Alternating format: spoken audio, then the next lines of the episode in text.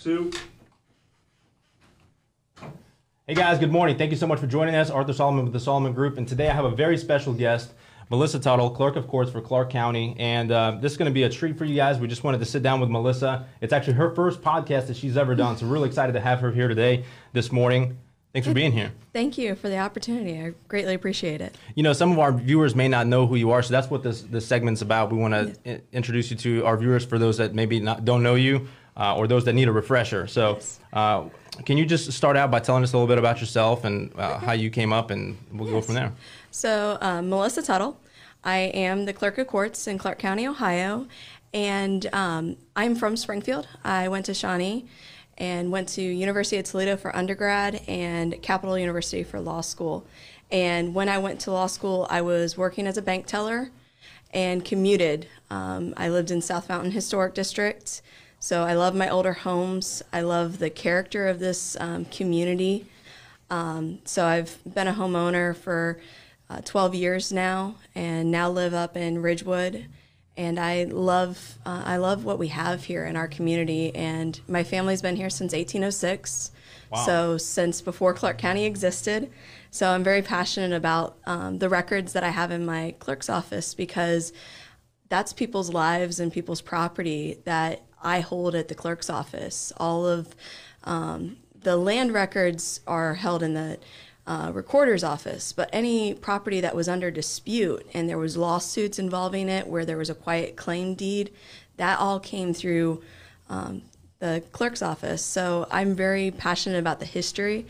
Um, I did go to law school, so I've been practicing law for seven years now. So I'm licensed to practice in the state of Ohio, the Southern District, and also um, I'm actually licensed to practice before the United States Supreme Court. Wow, that's exciting. Just to dive back a little bit, so Simon Kenton, that's like 1804.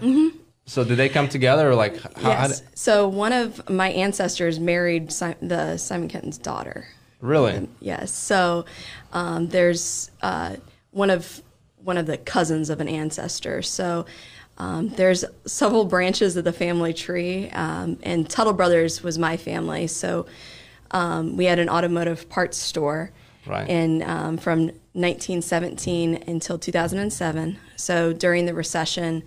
Um, before small businesses, really that insurgence of people supporting small business, businesses, that was when um, Tuttle Brothers closed, and now um, it was it's been revitalized. Um, but before Tuttle Brothers, it was actually Elder Tuttle Hardware, and we were a hardware store. And my family bought out the Elder family, which they went into the law practice. Um, two generations before I decided to do law practice. Wow. But um, my family, we opened uh, Tuttle Brothers, and the mentality that we had was it was a 24 7 store. My grandfather and his brother, great grandfather and his brother, stayed 24 7 so that if you had a breakdown or needed car parts, you could go to Tuttle Brothers. And, Incredible. and we were the only people that could supply AC Delco parts um, up until 1997 when they uh, decided not to have ex- exclusivity. And that's when Walmart and Advanced Auto Parts and all of those other companies started entering the market. And it wasn't as competitive for a small business like that. How cool! I had no idea about that. I think you're related to the Harveys because I think they're Yes, related to yeah. Simon Kenton too. So shout Yeah, out to Zach and, And they, Jeff and we went to school together, Zach and um, Jake. Oh yeah, small world, small Yes. world. Uh, okay, so growing up in Springfield, you went to Shawnee, then you went to law school. Mm-hmm. What brought you back to Springfield? Like, why do you why do you love this community so much that you wanted to come back and serve the people here in this community? Yeah. So in college, I did intern um, at the US EPA in Washington D.C. And I had actually looked at law schools and like including American University and Georgetown, and um, we had a family uh, health emergency. And I, when I came back, and I didn't go to law school, I didn't submit my applications at that time, and started working um, as a direct care provider. And then I ended up getting a job at Huntington as a bank teller and um, really started getting um, passionate about the history and the genealogy that I have and the culture. Um, I really started advocating for, um, I advocated to try to save Memorial Hall, got involved with Springfield Preservation Alliance, which actually then merged with the Westcott House. and I really started civic advocacy of trying to keep our history and trying to preserve the great buildings that we have because that's what separates us from any place else in the world is some of the great structures that we have and the great history that we have from International Har- Harvester with um, Bushnell and Glessner and Warder. All of that history that those people gave to our community, I'm hoping that we can pass that legacy on to the future with doing things now that people will be like, oh, I remember them, or oh, what I want to learn more about them because they did great things back then for us. Yeah, you know, it's amazing to me. I'm on the board at the Heritage Center, so we'd love to have you too if you're interested. I know you're busy, but um, one of the things that if you type in right now, Warder, Bushnell, any of these people on YouTube, likely you're not going to find PP Mast. You're mm-hmm. likely not going to find anything about these people, and that's one of the things that we've uh, tried to do is is uh, like anyone t- anyone yeah. buys a house from us, we give them a book, history books yes. about all the historical houses, yes. the people that have built this. So that's amazing to me. I love the history part of it as well myself. Yeah. So coming back to Springfield, and now you're married and your husband, you guys live here in Clark County. Yes. How, what's your experience like? Well, see, I grew up in Springfield, and so I I remember you know the days when there was nothing to do downtown, and so it's great to see the resurgence and the development downtown. Definitely. But I love um, my husband's from Columbus. He's from Powell, and so it's great seeing Springfield through his eyes. And when he says to people he moved to Springfield, I love hearing what he tells people of the great art scene with the Hatch galleries that had opened right when we started dating. So, and Mother Stewart's, and all of these things now with the um, Cohatch the, at the market and all of the restaurants opening. I love seeing Springfield through his eyes because I I know it. I can talk about when community hospital was there and all these other structures, but now seeing Springfield differently with him and enjoying the parks and um, what's happened with Snyder Park and the beautiful trails that we were at on Saturday. I I love this community and I love everything, all the people that are striving to make it better for the future. Absolutely, yeah, definitely. And we've we've changed a lot downtown. Mm-hmm. I can't I don't even recognize it from the time that I came here when I came to Wittenberg in 2007. okay, yes. Uh, there was literally nothing to do, and now it seems like with the parking garage and the condos and the residential component, that's really going to change downtown in the next couple of years. I feel like. Yeah, well, and it's it's definitely seen the nightlife um, because that didn't exist um, 10 years ago, five years ago. There wasn't a nightlife downtown. And uh, I love seeing that you can just show up downtown and go to Mother Stewart's or go to the Hatch or go to Stella Blue or Fratelli's.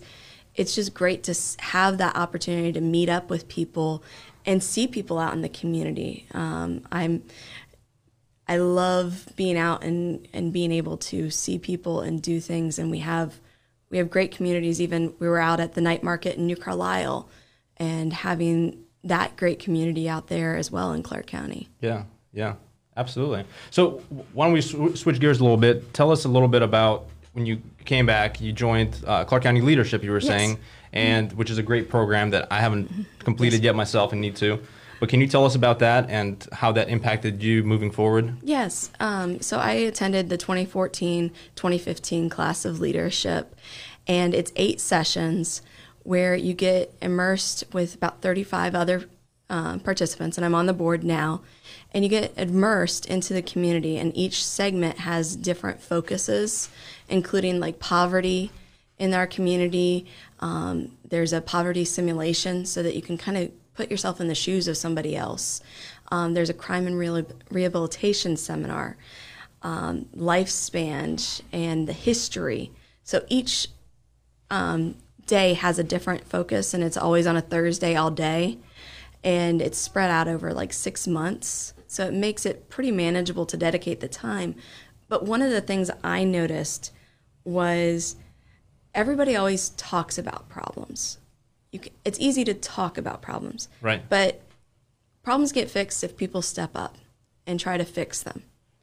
And I really I really was invoked with the fact that you know, I could make a difference when I was practicing law and seeing piles on the floor and files in the hallway unsecured, um, going into court and the judges or magistrates saying, I don't have that, that's not in the file.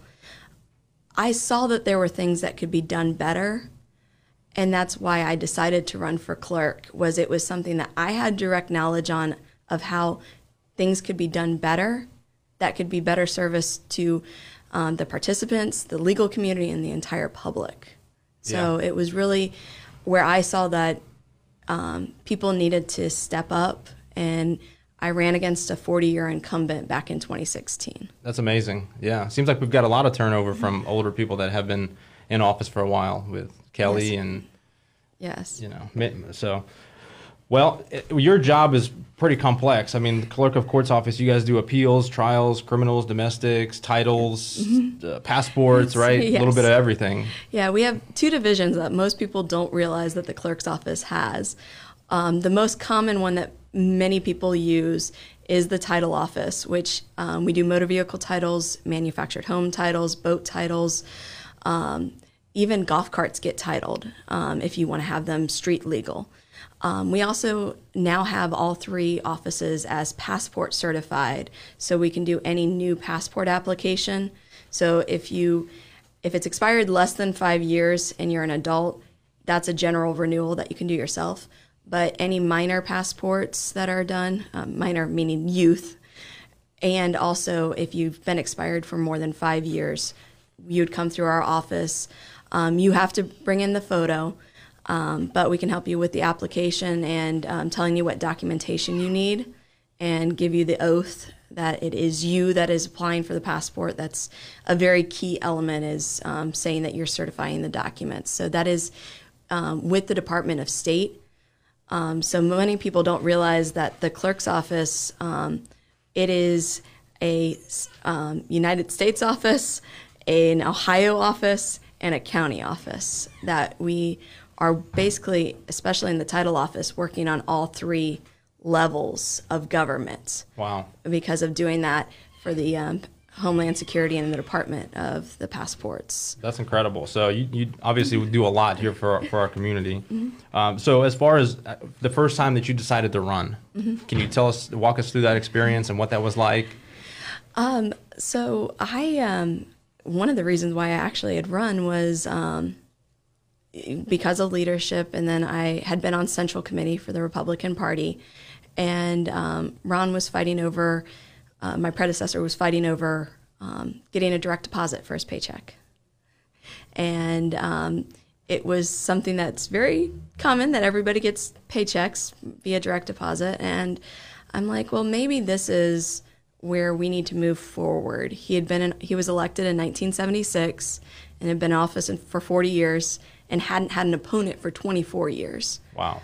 And so I really um, thought it was time that somebody stepped up and, and tried to make changes in that office. And so I had an opponent in the primary in 2016 and then ra- uh, ran against Ron in November of 2020 or 2016 and won the election. And so I took office in 2017 and I had seen a lot that needed to be done prior, but once I got in and um, saw the piles of boxes and what the storage unit, um, it has been a definite labor of love of trying to um, update all of those records because when you're dealing with expungement files for um, criminal cases, trying to find some of those cases, I um, it took 50 man hours to clean uh, a space that a car would fit in in a storage unit. And um, that was uh, 50 man hours total with having buildings and grounds helping me. I had a cadet from the sheriff's office helping me. And then i also had myself and my staff. I had a couple of my staff that was helping organize. And those files like it goes from court of appeals to civil cases to domestic cases and criminal. And then the garnishments and um, the ancillary cases, but having those organized to be able to pull a case within minutes is time. It, it's so much time saving, but then that's also how the records should have been kept. Um, I organized 52 years of records because they were in a heap, so to say, of no chronological order, no separation of case type. What a mess. Yes. And um, So now everything is online. So you if you So- can literally pull everything like this, right? So all of our docketing back to 1990s online, and then I've also we've been scanning um, when old cases were um, pulled in the past. They just went into a box. They never went into the other case box. They never were returned back to the slot where they were before. Gotcha. So we've scanned over 60 of those old boxes um, of all the different filings so that we have them and then docketed where those case files what I created a new box name of and said it's located in C5 so that then I could go and pull that physical file again if I needed it. Like if it was expunged then it has a different process and needs needs to be segregated. But i've been working with um, the commissioners and the county is department in order to um, have images available online to the public and the key thing especially with real estate where that saves you time is title searchers that do the title for real estate titles would be able to not have to come into our office or email our office. They would be able to check, oh, so and so got that property in the divorce. Oh, that foreclosure process. Oh, it looks like it all of the documents are there, everything's clear. That would save um, your industry a ton of time and money and being able to have that as a resource. So I'm sure all, all the local attorneys that do real estate, you know, Yes, it- appreciate that. Yes. Saves them a lot of Mm-hmm. time. So one of the things that I thought you were able to adapt and you're flexible, which is uh, very impressive. You were through this COVID. You Mm-hmm. know, we've kind of everything kind of shut down. Can you talk about how you've been able to adapt with your office to service the community? Yeah. So in September of 2019, um, I opened a Southern Village title office. Um, it was actually an old Huntington bank that had been closed for six years. And I had actually worked there when I was a teller a few times. And so I knew the space. It was actually where I had first interviewed with Huntington for a job. And I'm like, that would be a great title office because of the space. Back in 2016, I had kept it in the back burner. There were many other changes that I needed to make to both of the offices first. And finally, in 2019, I was able to open and, you know, one, bring life back into that space that had been a vacant structure for so long. And it took some time for people getting used to it being occupied again.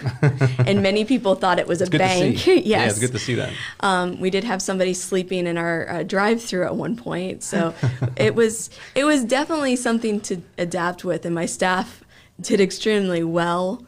Um, but really, the business in that picked up once we did start Saturday hours back in January of 2020, and but really when COVID hit, we had three drive-through lanes, which was the first in the state of Ohio, and we actually have gotten the good government spotlight from the auditor of state because of being able to serve the public during COVID. That's awesome.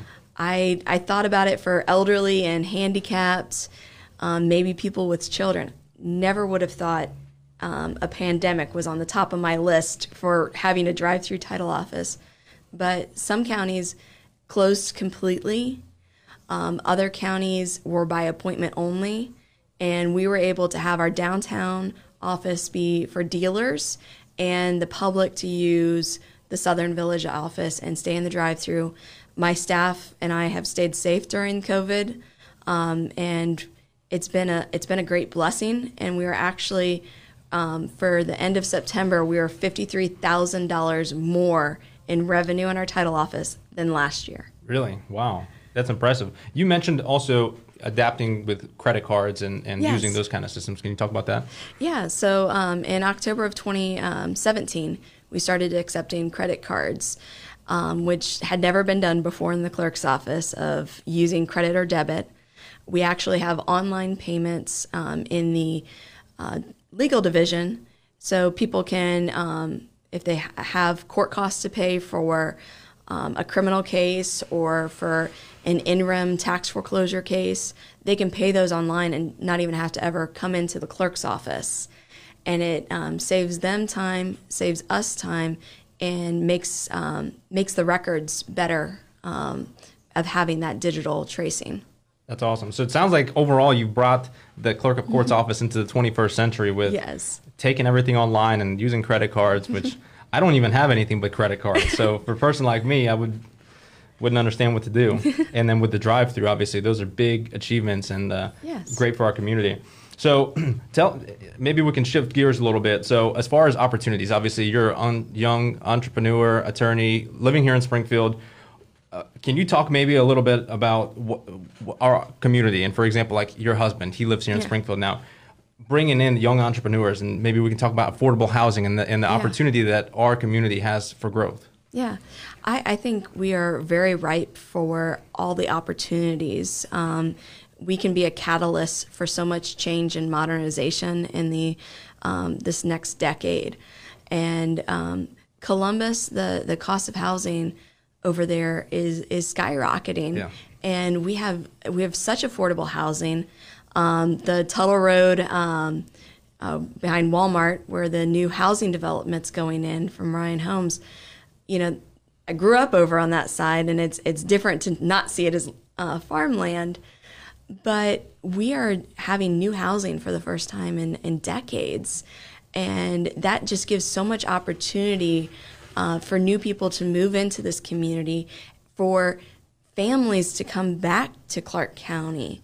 You know, there are many. I talked to somebody the other day that all of their kids moved away, and and it's great to see some people moving back to Clark County that you know maybe graduated from high school back in the 90s and they're finally seeing Springfield as a place of opportunity and seeing that you know with people working from home it's a great place if um, with cost of living to be lower um, being able to be out in the community.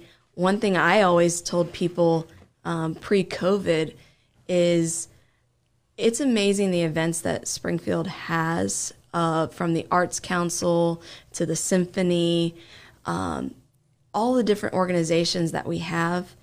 You would not go to Columbus and be able to sit with um, people of all walks of life. But everybody's welcome to the table in Springfield, and that is always very welcoming. That there's not, you know, this little niche can stay there you know, you see everybody from the chamber to um, nonprofit, and you. I mean, I love to be at events, so I consider myself the. Uh, you know, I like to be the elected official in the room a lot of times, but it's great that those events aren't exclusive. That everybody's welcomed into the Hollenbeck and at those events at the table, and you don't see that in Columbus, where all those people would be in the same room together and you have the movers and the shakers and you have the people that are eager to make a change and that's that's the great thing about springfield is that you have those opportunities here. Absolutely. So that small tight-knit community that we have here. Mm-hmm. so what opportunities do you see for people like young people for example? Because we got a lot of people that have been in office a long time. What do you see as far as the change as far as maybe a demographic change for maybe younger people young entrepreneurs running for office? Yeah. Well i you think it's important? Yeah, I think it's important because having those fresh new ideas and those perspectives, instead of um, the the words that kill anything is this is the way we've always done it. yeah I mean, in any from from the private sector to the public sector, whenever you have those words, this is the way we've always done it. You're limiting yourself on the potential for growth, for the potential for efficiencies, and the potential to think outside the box to do things better. I had fellow clerks that were like, "You're going to do a drive-through title office?" And they came down. I ha- I've had 17 clerks come from across the state to look at how I've been operating my title office because they want to Im- implement those in their communities. makes sense So it's great to see Clark County being innovative. We were, you know, we had a patent office back in at the last turn of the century. The Wright brothers plane, the patent was written right down the street for that. That's great heritage, and that's what I want to see Clark County do is where are those innovative ideas that we can be competitive and we can be innovative to doing things better than what we've done before. Okay, so say it's somebody that is just starting out. Say they just got out of high school. Like, what steps would you recommend someone take if they're interested in, in serving the community? What what way would you recommend? Being involved, volunteering. Um, I'd say I've I've hired several um, people that have been right out of college or interns at the clerk's office, and many people don't realize that is an opportunity of a government office. Uh, there actually is um, different opportunities with student loans to get your student loans forgiven after 10 years of um, working for the government. Really? Um, which is another opportunity that people that may have had debt working for the government and working in the county. And that's where we need people that are hard workers, people that show up on time, and people that we can hold accountable to doing the right thing and not just this is how it's always been done. Absolutely. Well, not to change the topics, but Yeah. we did talk about this the other day, and I, I really don't know much about it. And I thought I would just ask you on the show. So you talked about like landlords. I'm a landlord, Mm-hmm. for example, and I know a lot of landlords. And with this COVID, Yes. there, you know, there's some restrictions on evictions. Mm-hmm. Uh, obviously, there's some. You have to show proof that you you know you're trying and Yeah. stuff like this. But you were telling me about some funding that's available Yes. through the county. Can you just elaborate on that and what Yeah. what that means for investors? So there's um, there's two different forms that the county just put out last Wednesday. The commissioners for CARES Act funding, and basically um, you can qualify. I think it's up to thousand dollars a month if they apply. And there's two different deadlines. Um, the county commissioners are doing focusing on outside the county and people with um, disabilities that were affected from COVID that may have lost their job or had limited income. And it's basically a grant process that they can pay your landlord for you, and the funds will go directly to the landlord if that tenant applies for it. So there's applications available on the county's website that anybody that's a landlord, and then the second round goes for um, city um, landlords. So I'd re- really say, suggest people to review the um, application, and if you have tenants that are behind, maybe printing it off and saying, "Hey, will you you want to do this?" Um, you know, that's um, I'm a landlord as well, and you know, I I've tried to be like sympathetic um, during the hard times of COVID, and um, be accommodating. And so it's it's a key thing that um, is needed in our community to help bridge that gap. Um, also, nonprofits, I believe, can have have an application that they can do. But I'd urge anybody at least look to see if you possibly qualify. Um, I always think don't leave money on the table. Um, through the CARES Act funding, I've gotten about fifty thousand back um, into my budgets um, for applying for what I had submitted for documentation uh, for in in regards to um, uh, employees and um, buying supplies because of COVID. Oh, like PPP and EIDL. Yes. Gotcha, gotcha. Okay, well, we've got what 15 days. Right? Yes. 15 days before November 3rd. Yes, exactly. What are your thoughts? What do people need to be doing right now? Well, everybody needs to get out to vote. Um, I encourage you to, um, of course, vote for Melissa Tuttle. Um, but, you know, that's where people need to realize, you know, every, I know it's a very volatile time right now with politics. And people need to look all the way from the top of the ticket all the way down and really look at those people, the people on the bottom of the ticket. Those are the people that are making differences in your community. That's how you can make a title office have a drive through. That's how you can have credit cards accepted. That's how um, we're doing same day docketing and servicing in the clerk's office, which was not done in, in the past. And we are basically, as soon as the mail comes, that we're waiting on the mail to do more work. And the work is getting done as soon as we get the, the mail. So those are the differences in our community is making sure that you're looking and you're getting out to vote and you're voting for the person and the candidates and really doing your research on what candidates are best suited for the job and have the experience for the job and are going to work for you. Um, that's I run the clerk's office like a small business. I've um, saved over $2 million in my term. In Incredible. A little, in a little over three and a half years, I've saved the taxpayers over $2 million based, and I gave 1 million to the 911 dispatch. And then the other money is um, a $207,000 grant that I got from the Supreme Court for my case management system update. And then all the rest has been being under budget that much. That's how much I've been under budget in my legal office. That's And incredible. s- giving that money back to the general fund. Well, I, you're completely different than the, the government where we just spend and print trillions of dollars. But here locally, I'm just curious, what's more important, the big election or the small election here locally? What do you think determines our future more? I always I always say the your your future is the people that are working with you closest. That's where you're going to see the biggest impact and change is you know when you think of the local elections everything from um, county trustees um, city commissioners county commissioners really and you know clerk of courts auditor treasurer those positions are so key to making the difference. Those are the people that are hiring people. Those are the people that are, you know, I've raised the um, my um, starting rate from it was ten dollars the first person I hired back in February of 2017, and I'm now starting at fifteen dollars an hour that's impacting people's lives by raising rates and paying more. And um, that's how you actually have the impact in the community is by giving back to the community.